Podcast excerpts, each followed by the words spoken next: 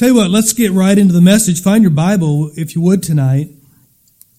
And we're going to be finishing up James chapter 4. James chapter 4. And before you put your finger in James chapter 4, turn your Bible back to Isaiah chapter 14.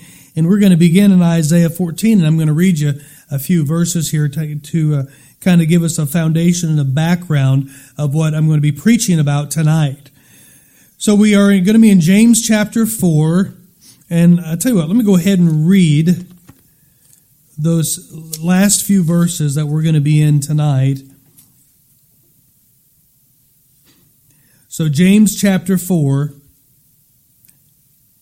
and if you notice here in verse 13, notice what the Bible says. Go to now, ye that say today or tomorrow, we will go into such a city and continue there a year, and continue there a year, and buy and sell and get gain. Whereas you know not what shall be on the morrow, for what is your life? It's even a vapor that appeareth for a little time, and then vanisheth away. For that you ought to say, if the Lord will, we shall live and do this or that. But now you rejoice in your boastings, and all such rejoicing is evil. Therefore to him that knoweth to do good and doeth it not, to him it is sin. Father, would you bless your word tonight? Would you give me the ability, the authority, and the power to preach tonight? And God, we ask that your Holy Spirit would do his great work in the hearts of your people and all of those that are tuning in tonight. Would you have your will and your way? In Jesus' name, amen. Now, if you remember from last week, we looked at James chapter 4, and I have used 1 John chapter 2 and verse 16 as an outline of James chapter 4. And if you remember, the Bible says in 1 John 2:16, for all that is in the world, the lust of the flesh, the lust of the eyes, and the pride of life is not of the Father, but is of the world. And we looked at verses 1 through 10 of James 4, and we saw the correlation there of the lust of the flesh. And we looked last week at verses 11 through 12 on speaking evil of one another, of the lust of the eyes. To speak evil of somebody, to speak evil of their deeds, you have to be having your eye upon them, watching what they're doing on a day-to-day basis and critiquing them.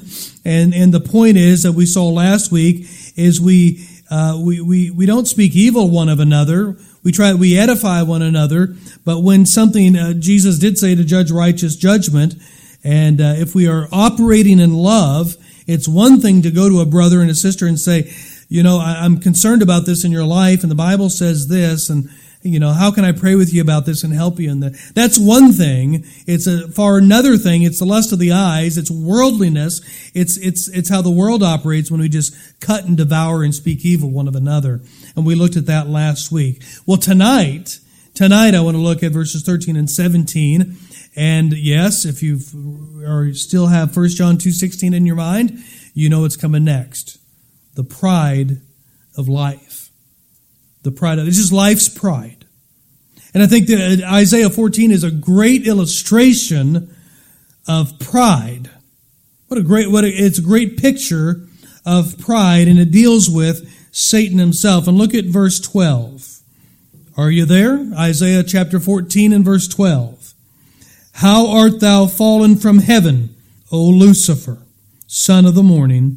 How art thou cut down to the ground, which did weaken the nations? For thou hast said in thine heart, I will ascend into heaven. I will exalt my throne above the stars of God. I will sit upon the mount of the congregation and the sides of the north. I will ascend above the heights of the clouds. I will be like the Most High. Wow. What a proclamation, huh? He said, I'm going to ascend into heaven. I will ascend into heaven. I will exalt my throne above God. And he goes on through all of these 5 I wills that he establishes and that he sets out that he is going to do. 5 times Satan says, I will.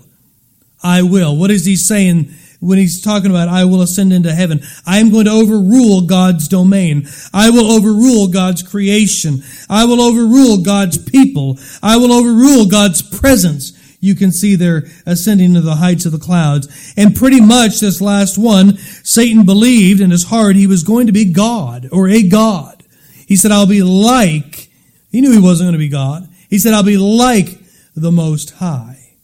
Now, remember what the Bible says here. It says here that Satan said this in his heart. In his heart. Yeah, of course he did. Of course he said it in his heart, because he's never accomplished this, and he never will accomplish this. Oh, no, he has a little bit of a kingdom. He has a little bit that God has given him, but it will come to an end. And he has never ascended into God's domain. He has never ascended above God's creation. He is one of God's creations. Yeah. He is a and think about this. The created believes he is more important or can come up to about the same level as the creator. That's a ridiculous thought. I shall be like the Most High. Yeah. But wait a minute. We are the creation of God as well, aren't we?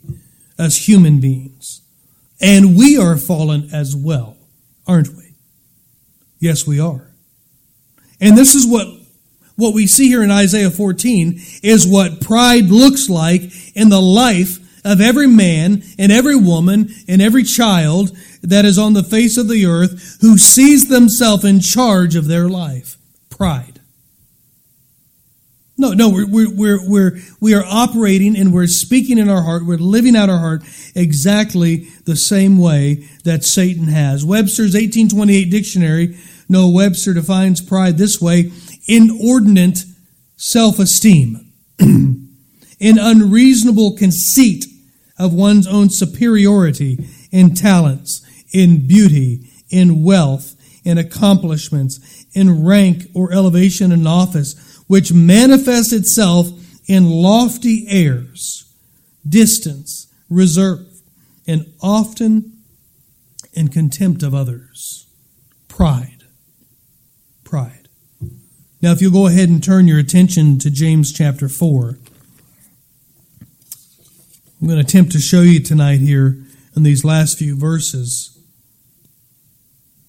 the pride of life and how it manifests itself in the life of a believer.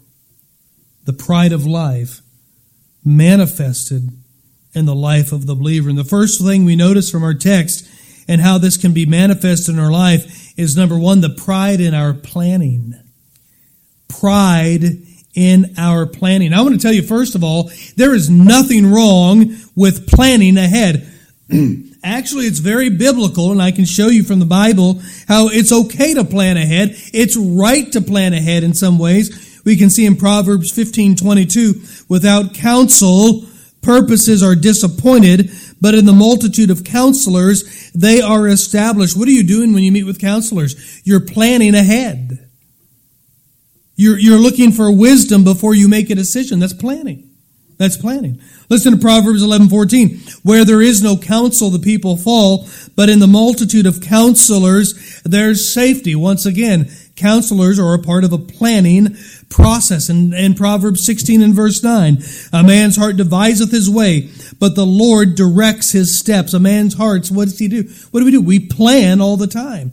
God didn't rebuke the planning. He was just telling us in verse 9 of Proverbs 16 that God has the ultimate goal and the ultimate decision in our planning.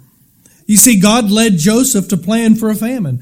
God led David to plan and prepare for the temple. Jesus himself spoke of the wisdom in planning in Luke 14. You can see it in verses 28 through 30. I'm going to read it for you here. Jesus said, "Which of you, intending to build a tower, sitteth not down first and counteth the cost, whether he hath sufficient to finish it." That's planning, right? That's planning.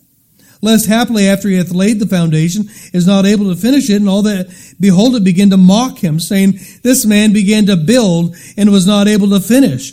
Was not the redemption of mankind through the atoning blood of Jesus Christ," listen to me, "was it not one of the greatest plans to ever have been conducted on the planet earth?" The plans of the Lord Jesus Christ. Jesus is saying right here in Luke 14, we all plan. It's a good thing to plan. Jesus Christ himself planned. God had planned the redemption of mankind through that atoning blood of the Lord Jesus Christ. One of the greatest plans to have ever been constructed. God is all for planning. Absolutely he is. So when does planning turn to pride? When does planning turn to pride? When does planning go from being godly to ungodly? Is there an indication that we can see that when this begins to take place in our life? Okay, look at verse 13, would you? Go to now, ye that say today or tomorrow, we will go into a city and continue there a year and buy and sell and get gain. Do you notice what's not mentioned in verse 13?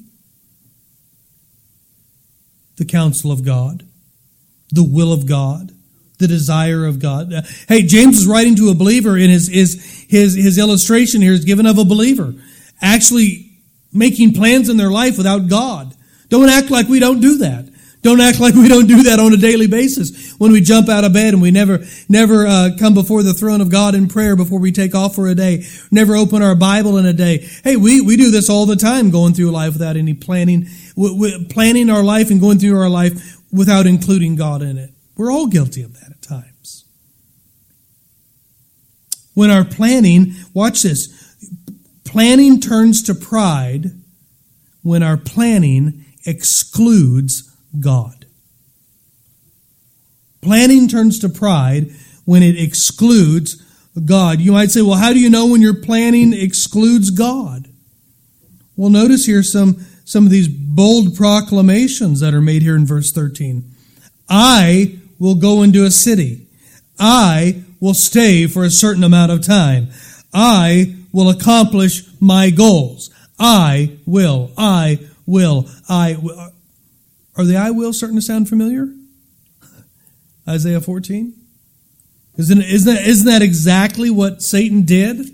These bold proclamations, I'm telling you tonight, these bold proclamations that exclude God are the fruit of pride in our life. Yeah. You know, if you notice back up in verse 10, I think it's wonderful that the subject of pride is following and coming directly after the admonition for humility. We're told to be humble.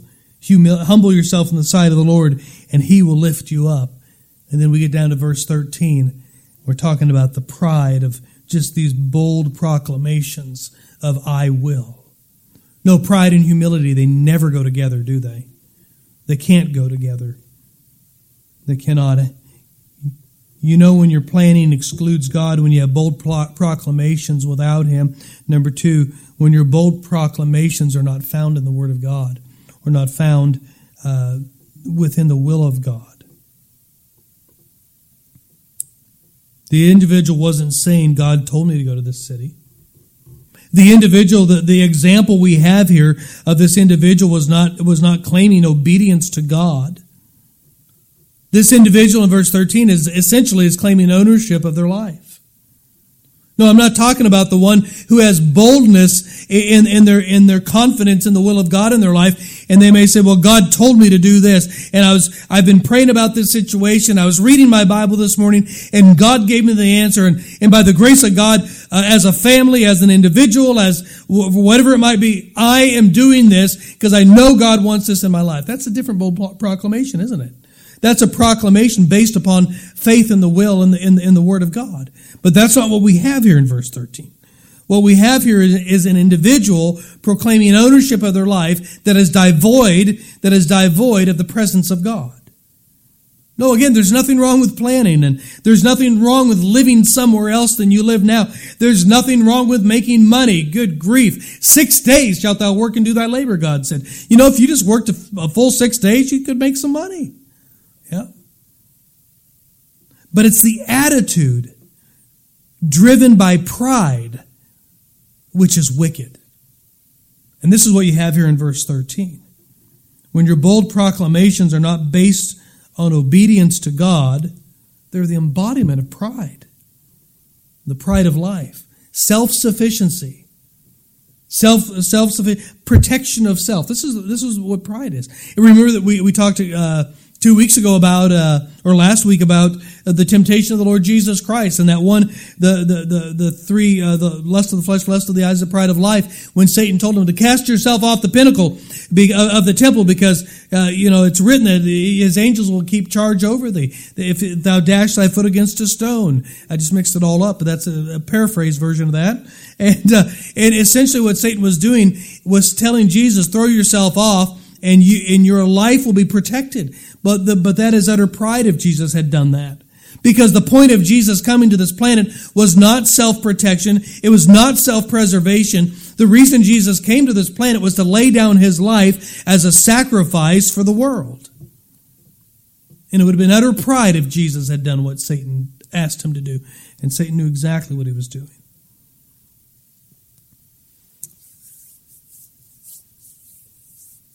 I'm not talking about those people who are doing things based on the Word of God. I'm talking about those things when people just want to, it's all about self. Their decisions in life are about self, and they exclude God, about my self-preservation, my protection. You know, there's people that won't go door to door because they're just afraid of what somebody might say to them. That's pride. People won't obey the Word of God because they're afraid of danger. That's pride. That's utter wicked pride. Yeah. We see pride in our planning here in verse 13. We see pride in our proclamations. I will, I will, I will. Yeah. But notice here we get a reminder then of a reality. I like this. Verse 14, look at it. Whereas you know not what shall be on the morrow, for what is your life? It's even a vapor that appeareth for a little time, vanisheth away. You see the exhaust out of a car on a cold winter morning, or that glorious steam coming off a cup of coffee. Oh, sometimes I just want to go to bed so I can get up and have coffee. It's just wonderful. You ever watch that vapor come off that cup or whatever you drink hot? It's just there and it's gone. It's there and it's gone. Within the construct of eternity, I'm telling you, this life doesn't show up. It doesn't show up. It's so quick. It's so fast. And the reality is, in verse 14, the reality is we don't have foreknowledge. Here's one of the, look at this. Whereas you know not what shall be on the morrow. We don't have foreknowledge. We're not God. I know sometimes we act like we are, but we're not. We do not have foreknowledge. The reality is that we don't know how long we're going to live. That's the reality. We make all these great grandiose plans outside of the will of God. We don't know how long we're going to live. The reality is we don't have any control over how long we live anyway, unless I'm separating out of that things like suicide and things. But we don't have any control over that. No. There's a man in Lebanon, Oregon. His name is Bill. I couldn't pronounce his last name. I just read about this today. He's 104 years old, and he survived his COVID-19 at 104. Pretty good, isn't it? He also survived the Spanish flu of 1918. He was born in 1916. He was a 2-year-old boy. So he made it through the Spanish flu of 1918. He made it through the Great Depression. He was in the Army in World War II, made it through World War II. And here he is at 104 years old. He got the dreaded COVID-19. And they wheeled him out in a wheelchair and sent him home. And wow, pretty impressive. Yeah. But then there's Torrin Howard, a young man in Waterbury, Connecticut. He died with COVID-19, and he was 26. 26. No, here's the reality of it. We have very little control over this life. No, we have a lot of decisions we make. Absolutely. But ultimately, we have very little control.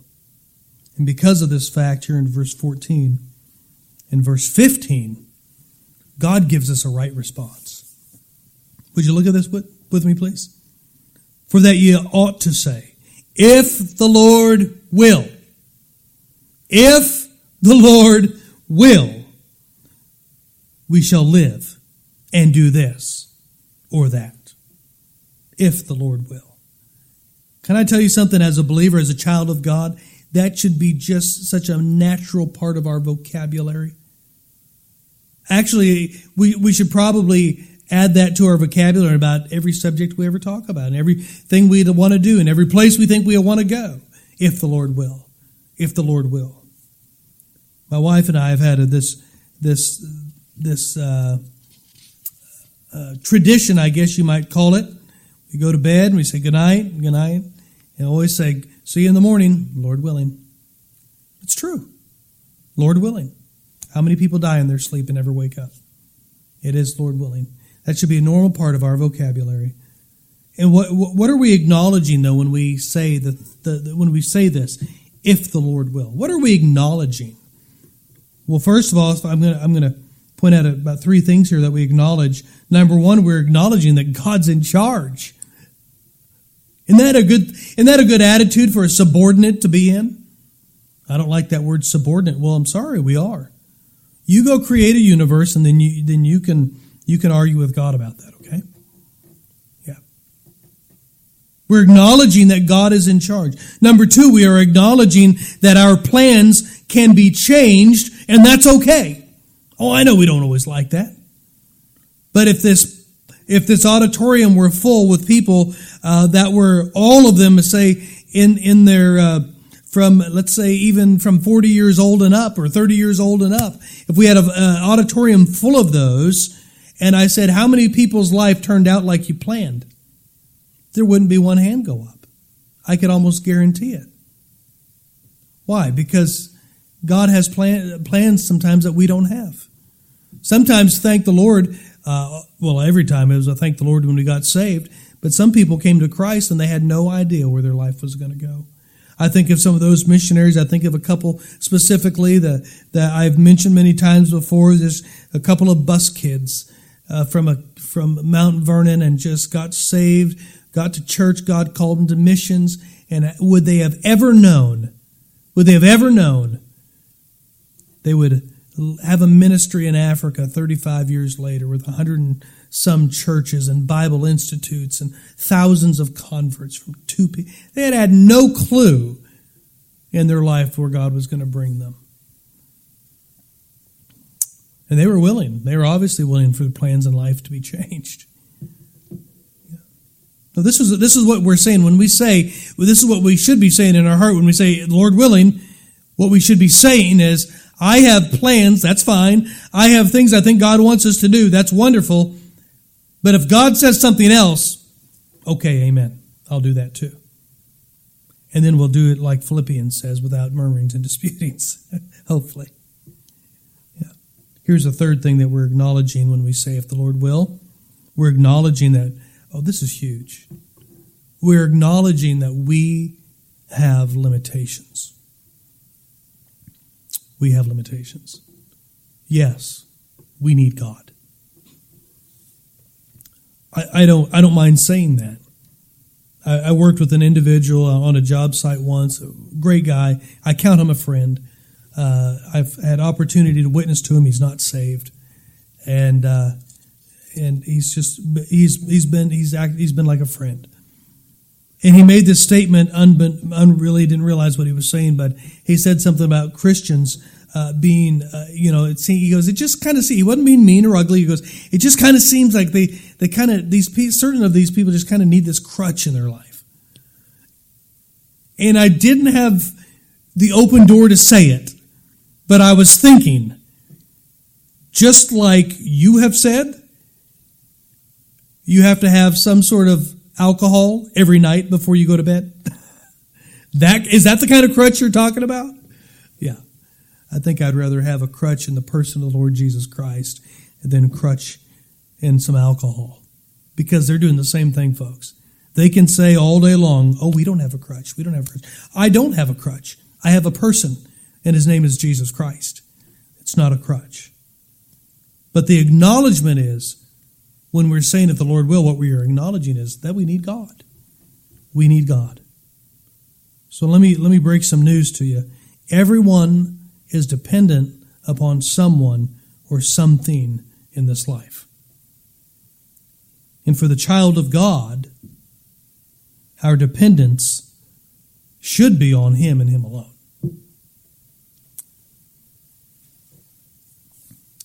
And the greatest evidence of our dependence on God is seen in our planning and seen in our proclamations, seen in our words, in the way we operate our life and how we talk about it. So, as we wrap up here in chapter 4, you notice here in verse 16, but now you rejoice in your boastings. There's obviously a problem going on here with the way they were boasting about the control and the self-centeredness of their life. Yeah. Oh yeah, I made that happen. You ever heard this? Well, we're just going to make it happen. We just need to make it happen. Okay. And a lot of times we can make things happen. Doesn't mean it was God's will. And then at the end of it, they may say, "Yeah, we just made that happen. Yeah, I was able to get it done. Nobody else could get her done, but I got it done." Yeah. It's evil. So God says that's an evil heart for a child of God to have. Notice verse 17, to him that knoweth to do good and doeth it not, to him it is sin. Yeah. Here's on one line that now you know what good is, in what way it is to do good here. When we're talking about our planning in life and the direction of our life, the good thing to do is this: if the Lord wills, I'm praying about it, and if the Lord wills, we'd like to do this. And then the child of God, depending upon God, says this down the road when God says no. The Lord didn't allow that. Didn't allow that. How come? Well, I don't even know why yet, but it's fine. Lord knows. He hasn't allowed that. And maybe there's another door He's wanting to open, and that's fine. Isn't that a wonderful attitude? Isn't that refreshing? Isn't that refreshing? Yeah.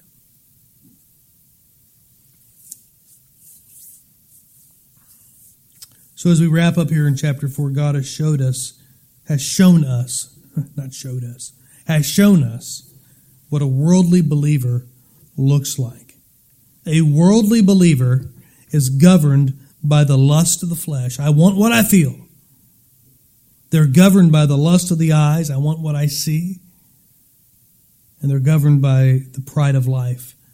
I call it the satanic I am. The satanic I am. I am like the Most High. I am in charge of me. That is wicked. Wicked. So let me ask you a question to wrap up here. As you look over your life, and I look over my life, I think it would be a good question to ask all of us, and I ask myself this: who governs you? Who governs your life? And this falls out in every facet of the Christian life. Yeah. Whether does God govern your life for church assembly, for coming together as a body? You're like, can't do it now. No, some of you are just getting what you wanted the whole time. Ouch. Yeah. Now you miss it.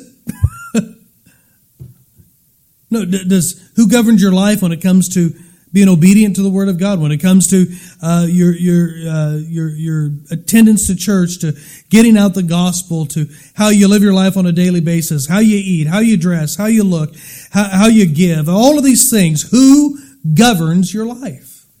Are you governing you, or is God governing you? Let me ask us this: how do we react when we don't get what we want? Now, we know how a child reacts, right? Kick and stomp and cry. Yeah. Oh, no, adults do it too. They do it much more adult-like. But inwardly, we're no better than the 5-year-old sometimes. No, I've done it. Yeah. And I look back and I thought, oh, I've had to go to the Lord and say, I am so sorry. How childish. And you know, it's even more wonderful. You look back at the end and you realize when you didn't get what you thought you wanted, and then you look back and you go, boy, I'm sure glad I didn't get that. Thank you, Lord. Yeah. How do you react when you don't get what you want? It's going to dictate who governs your life.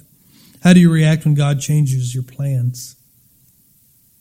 Remember, I just read that earlier. Man's heart deviseth his way, but the Lord directs his steps. Now, sometimes we plan, and sometimes God changes our plan. Look what David did when God changed his plan with the temple. He was ready to build the temple. He wanted to get the Ark of the Covenant out of the tabernacle, get into something temporary. It was out of his heart. He loved God. He wanted to do this great thing for God. And Nathan came and said, yeah, sounds great, do it. And got out the door, and God spoke to Nathan. Nathan, turn around, went back to David. Nope, can't do it. God said no. You know what David did? Good, I'll get everything ready for the one who will build it. Isn't that a great attitude?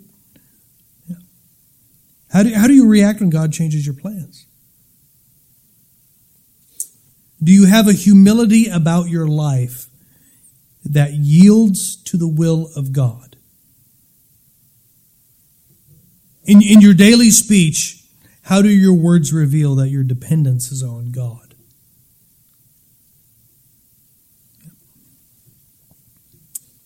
Let's be careful that we're not a worldly believer that is governed by the lust of the flesh, the lust of the eyes, and the pride of life. Let's be dependent upon God. Let's live in humility. Let's etch down in our vocabulary these words here. If the Lord will. If the Lord will. I like that. Who are you governed by tonight? Heavenly Father, thank you for the word. And as always, for a wonderful reminder. As a child of God, that our dependence is completely upon you. I know sometimes we live as if we would acknowledge that we need you for eternal salvation, but after that we'll just get the rest of it. Don't worry about it. But that's not true at all. If you're going to be glorified in our life, if your will is going to be accomplished in our life, we need to submit ourselves to a heart and an attitude of humility. Not worldliness, but an attitude that is yielded to you and governed by you in every aspect of our life. And I believe everybody at Calvary Baptist Church, I don't have a doubt that I would expect almost everybody at this church would want that for their life. I don't doubt that. Now, would you help us to do that? We thank you in Jesus' name. Amen. Let's go ahead, and we're going to have an invitation tonight. And however the Lord has spoken to you tonight, you know, if the Holy Spirit of God is putting his finger on anything in your life, maybe it's an attitude, maybe it's some words. You ever done that? Said some words that were so full of pride and they just rang in your head until you had to go to the Lord and ask Him to forgive you for such prideful, boasting words that came out of your mouth. Maybe it's something like that. Yeah. Would you get that right with God tonight? Would you humble yourself and allow God to govern your life? You want to know why? I'll give you a good reason why. Because if we stay on the throne in our life, God can't bless us, and God can't use us, and God can't be glorified in us. And I'm telling you, that is the joy in the life of a believer. When God is blessing us, and God is using us, and God is glorified through us, I'm telling you, that's when life is good. And it can't be that way if we're living a life full of pride and self-sufficiency. Whoever God has spoken to you tonight, obey him and deal with that now.